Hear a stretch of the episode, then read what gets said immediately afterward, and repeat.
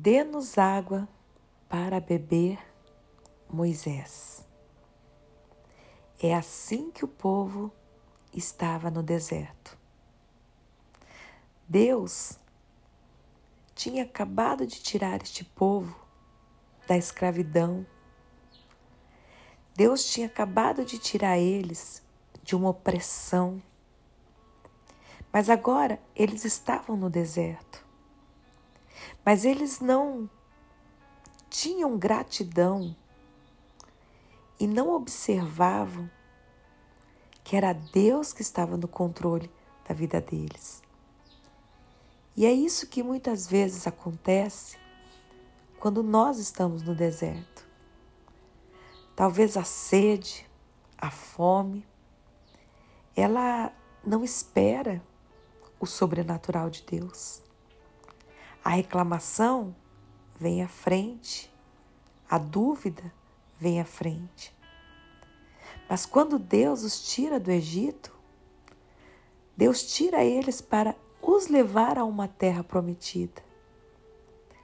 Quando Deus te tirou, de onde Ele te tirou, Ele te tirou para te levar rumo às tuas promessas. Aqui na terra você tem propósitos com Deus. Nós temos uma grande promessa que é a Nova Jerusalém. Mas no decorrer da tua caminhada, você vai viver propósitos de Deus na terra. E é claro que, como todas as pessoas, nós vamos passar pelo deserto, porque o deserto é necessário para nos forjar, para que Deus olhe onde está o nosso coração. Aquele povo estava com sede, mas a sede estava cegando eles. Estavam fazendo com que eles olhassem mais as circunstâncias do que aquela nuvem de glória que estava diante deles. Porque quem estava direcionando eles era a nuvem. Moisés estava ali como líder, estava ali para falar em nome de Deus. Mas a nuvem que eles seguiam. E quando eles sentem a sede, eles pensam em tudo, menos na possibilidade de um milagre. E o interessante é que eles tinham vivenciado grandes milagres. Eles tinham acabado de ver Deus abrir o mar vermelho. E agora essa sede estava matando eles estava fazendo com que eles pensassem que Deus os tinha abandonado. E nós muitas vezes não somos diferentes.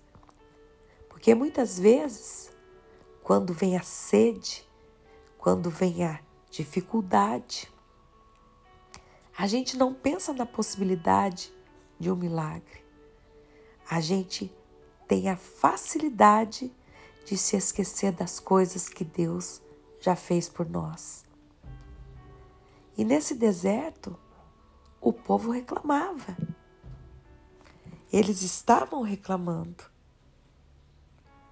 E Deus fala com Moisés. Fala, Moisés, bata naquela rocha.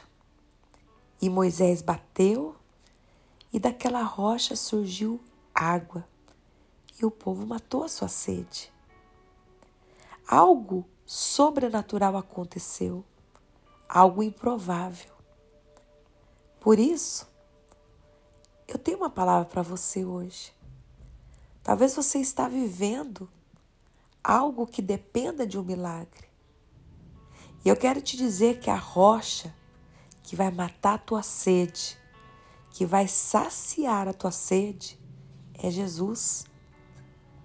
Quando você entende isso, quando você compreende isso, você começa a viver o sobrenatural de Deus na tua vida. Você começa a viver coisas grandiosas de Deus em sua vida. Por isso, não importa o deserto que você está passando, não importa este vale que você está, não deixe que a sua sede natural, humana, seja maior que o poder de Deus. Porque quem vai matar a tua sede é Ele. Quem vai fazer algo sobrenatural sobre essa circunstância é Ele. Por isso, creia e nunca duvide do poder de Deus em qualquer situação que você esteja vivendo.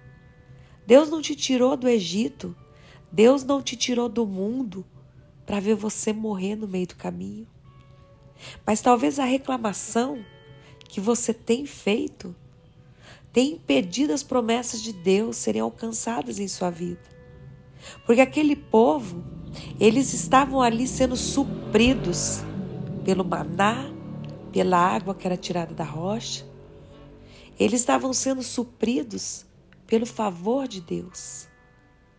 Mas a reclamação deles fazia com que eles andassem em círculos, com que eles não conseguissem avançar.